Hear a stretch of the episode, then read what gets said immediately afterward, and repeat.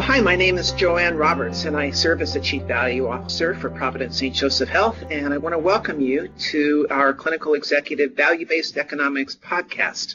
On our final episode today, I'm joined by Sheri Feeney, our Chief Financial Officer for the Clinical Institutes, who traditionally has been the host of the series, but today she's going to be here to share her insights and discuss topics of integrated economics. Sheri, I thank you for joining us today. Do you mind telling the audience just a bit more about yourself and how you hope to frame our chat today? Yeah, thanks, Joanne. So I'm uh, Sheri Feeney. I'm one of the chief financial officers in the health system, and I've had the privilege of serving in Providence for 22 years in a lot of roles in finance that are part of our continuum. And so I currently get to join um, what we call the Clinical Institute. And it also brings along our clinical performance group, which allows me to be with teams that look at our six institutes that we're focused on, as well as many of the other areas of focus we have such as the Institute for Human Caring and look at palliative care and the, the healthcare environment that includes mental health and substance abuse and the acute care environment. And so because I get to join various teams and join various regions in their conversations around assessing today's economics and planning for tomorrow's economics and planning for transformation across our health system and across healthcare in total. I spend a lot of time talking about integrated economics and talking about the science of improvement and talking about what can we measure and how can we really support the efforts of all of our leaders all over our health system and into the healthcare environment, the, the entire economy. Great. All right. That is a lot of background. And I know, you know for full disclosure, I think folks should know that you and I have worked together for many years through many places across the continuum here at Providence St. Joseph Health. So, just thinking about how we might wrap this series up, I know um, many of our clinical leaders hear a lot about what about fully loaded cost, and I think some of us still struggle with that term. Could you help us understand what we mean when we use that term, fully loaded cost, and when it's useful? To load cost is really similar to when we talk about integrated economics. When we study costs, and we're studying costs right now um, when we talk about fully loaded, we're really studying the delivery of care. And so when we think about delivery of care, sometimes our leaders have clarity about costs that they have control of. So for unit leaders or for um, directors over areas, they understand well their staffing, their supplies, equipment purchases that they have been a part of. And, you know, often the revenue cycle that is equated to charges for their services. And what they don't always have ability into are costs that are not a part of their general control. So in a unit, say if you're in a unit in the hospital or if you're in a clinic and a medical group, there are ancillary costs that come in and out of your space. And sometimes those are pharmaceuticals or supplies or the delivery of different therapies. There are spaces that are outside of your daily work that are also part of the story of cost. And then what comes into the story in fully loading those costs are what we call indirect costs.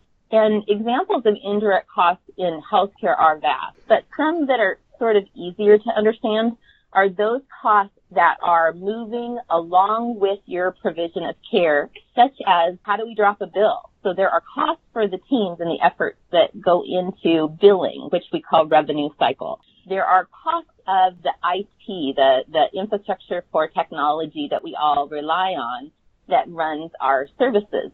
Those teams and costs and equipment investments, et cetera, are indirectly related to what we're doing because they drive forward differently. They have their own set of economics, their own set of planning, but they are important when we understand our costs. So a measurement of full cost takes into account those costs that are in your visibility and tangent to your visibility as a leader and then indirectly related to your visibility as a leader. And we need to pull them all together. They're all a part of our expense.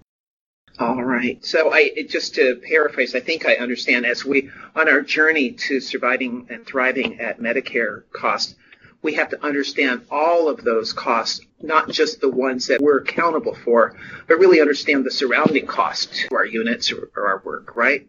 Exactly. That's exactly right. And as a health system, we have good visibility into everything that's a part of our health system.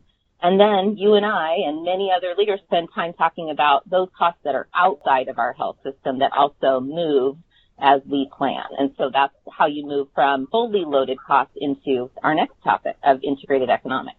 Well, I guess you partly asked my question. So I mean, when I hear you describe fully loaded cost, I start to wonder about this term that we're starting to hear more about, and that's integrated economics and thinking about how that reflects on our system. So can you talk about integrated economics? Sure. And it's not a new term because anybody who has spent time studying economics, often you're talking about either economic integration, which takes in patterns and often has an international trade piece of the equation, so a very complex international trade part. But when we in healthcare talk about integrated economics, again, we're talking about the economy of healthcare. And you want to connect into it all the moving pieces of the economy of healthcare. It includes those that are in tangent spaces, so spaces where we don't always have full visibility, like the insurance plans or the governmental portion of the payer relationship we have, say in Medicare and Medicaid and many of the managed programs that run from those payers. And you then study through the delivery of care. So integrated economics means we have to go into spaces that are what we in finance would call micro spaces, meaning narrow and well defined in themselves. So a micro space environment would be like acute care delivery. Another micro space would be home health. So you can go into these narrow spaces and study how different economics in those spaces work and learn about what improves them as an individual space. But then in integrated economics, you have to step back from that kind of narrow view and pull a broader view that looks at all of these spaces combined and how different changes in different spaces affect piece of the equation as well as the full. Karen Boudreau talked about population health perspective and how we would look at care of a population very differently than you would look at individual plans of care, individual episodes. And that's exactly right. So in an integrated economics, you would follow that flow of healthcare across all the delivery of care, but you would also step up to look at how is this population insured? And what is the total impact economically of that insurance plan or product or design? And how are patients impacted? How are employers impacted? You have to peel back the story of economics much broader than we typically do in healthcare because we really do often need to have our heads down in improving what we do every day as leaders. The integrated economics is a step back to study globally how the economy of healthcare moves with these changes or with these patterns. It's not to bring complexity as much as it is almost like, Joanne, a check and balance because you can plan really well for a single space of the economy and have almost unintended or unanticipated complications in another piece of the economy. And at times that's incredibly important to us as we work to drive waste out of the healthcare system. So then when we were more of a hospital system and our legacy systems and we were heavy on the hospital side, we would worry about the volume in our hospitals and that would be our mm-hmm. big driver, right? And then as right. we become more of an integrated system, both vertically and horizontally, we have to knit all those pieces together. Like you said, home health, the hospitals, the medical group, population health, all of that has to be knitted together. And then we look at how, if we decrease our hospitalizations, how does that affect other parts of the system? Is that Exactly right. Exactly right. Yes. And then when you return value into an economy that is healthcare, you have to know what piece of the equation returns value and then study what that means to us. So in a lot of examples, a return of value into the economy of healthcare is actually a combination of factors, but from a delivery system is a lowering of our reimbursement. That's a return of a component of value the healthcare economy. And so an integrated economics viewpoint would look at when you lower reimbursement or you move reimbursement into factors that capitated or you plan differently for how money moves throughout your delivery system, we then have to look at what does that do? What next story unfolds from that move so that we can plan really well because we want to be well thought through and well planned as well as contributing to value.